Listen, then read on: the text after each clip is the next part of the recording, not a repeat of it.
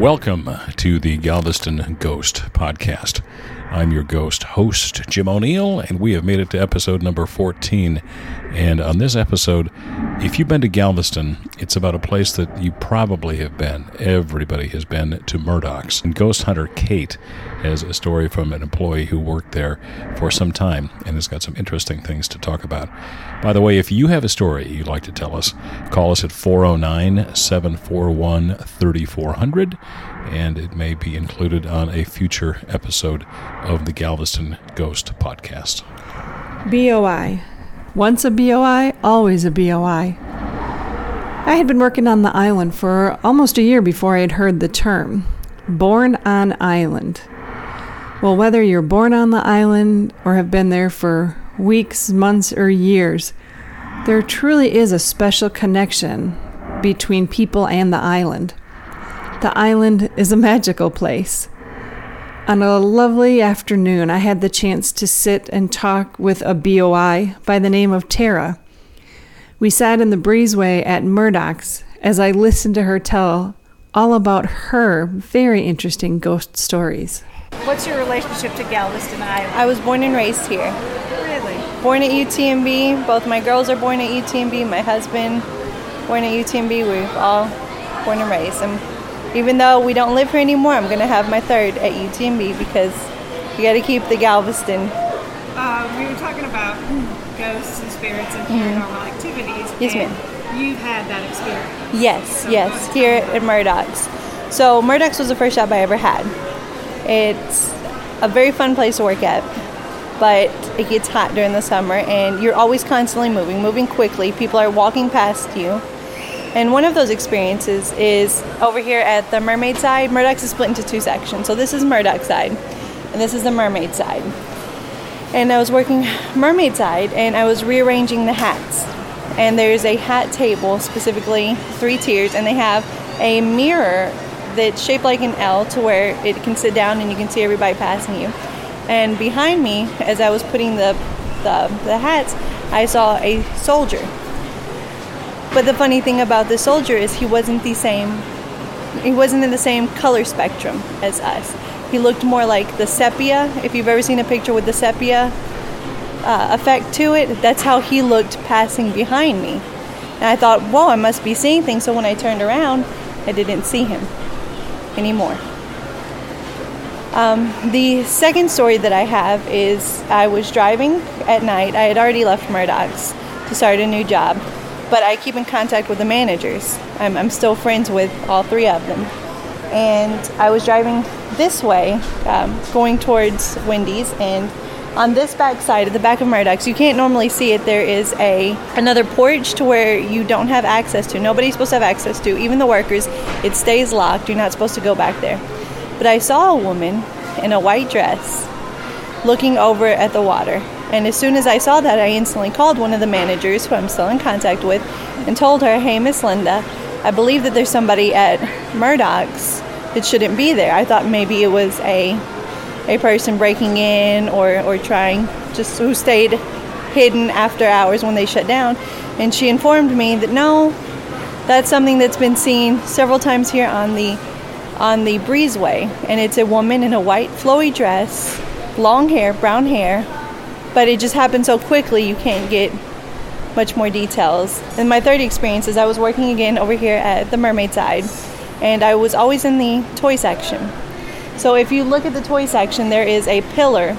And the 4 sides of the pillar, it's shirt, shirt, shirt, and shirt. And right next to it, there is a tower of plush toys. As I was stocking the plush toys, I was going back to the stockroom. I saw somebody out of my peripheral passing in front of the pillar. So I immediately stopped to wait for that person to pass. This was on a slow day. It's one of the days that you clean, and because there's nobody there, so you just clean and try to make things look nice.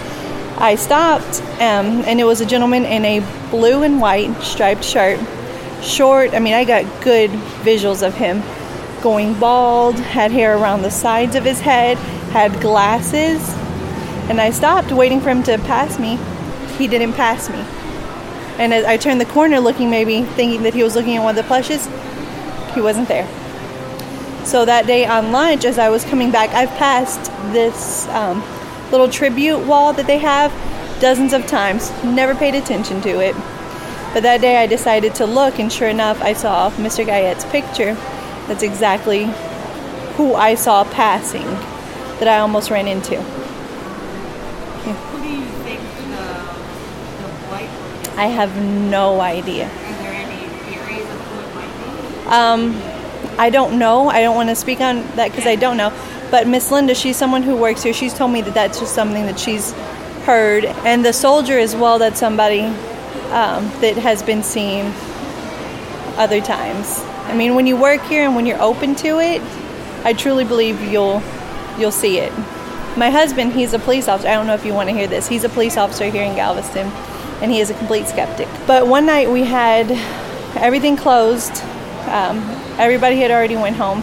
The sensors in here are motion sensored. They also have security on the inside, and it only goes off by a certain amount of weight can trigger the sensors. And they got a sensor trigger, and GPD responded, and it was from the very inside. And sure enough, they checked the cameras. Nobody was there. The doors were locked from the outside, and he walked the grounds and he told me about it. I'm like, yeah, that's up to par with the things that have happened here at Murdoch's. So how did you feel when you saw them? Did it scare you at all, or was it just kind of... No, I thought it was just people walking by, and then when I realized it wasn't, I just chalked it up to this is Galveston. It's a very spiritual city. I like that. I don't believe, they say ghosts are haunting, but it's very spiritual. Yeah, it feels, some of it feels residual, like seeing Mr. Guyette. I only saw him that once, but when I did see him, it just felt like he was going about his day, just looking at stuff, walking through the way any of the other owners that you would see walking through, because at any given time, you'll see the littles walk through and checking up on their business, and it just felt like he was supposed to be there. I have a friend whose father has been on the island his whole life, and he's still doing his kind of daily routine, and I think there's just such an allure to this island that some people, when they do go, they're just not ready to leave. Yes, I also believe being on the water, this is the only gift shop on the water, it's such a conduit, the waves, to just bring all this energy here. It just circulates. I agree. It's an amazing place for sure. So what made you move off the island? It's expensive to live on the island. It's very expensive, and we were lucky enough to find a home that was an estate sale. The husband and wife died in the home, and I guess we just attract certain things if you're open to it. And when we walked in to this home that we were looking at, it was completely trashed. They were hoarders. They were a very old couple, and they just couldn't clean, so it was trashed. But as soon as we walked in, I told my husband, we knew it was an estate sale. I told my husband that I saw a woman walking through the hallway, walking to greet us. And he looks at me because he's a skeptic. He says, you're so silly, because we already know it was a man died. You're wrong. Enjoy that. And sure enough, when we talked to our realtor, he sent out a contractor to make sure everything was okay with the house before we could get it approved by our bank. And the contractor, when he goes in, he always jokingly says, if there's anybody here, I just know I'm coming to check. I'm not doing anything wrong. And while he was there, he heard the garage door sound like it was trying to start because it's an electric start. And he heard the door connecting to the garage closed, so he decided to go next door to our neighbors and ask, what's the history on the house? Turns out the wife died first in the house, and the husband died second. And sure enough, that's exactly who I saw.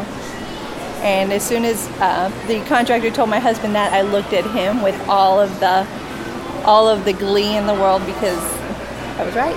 I know what I saw. You can't mistake these things.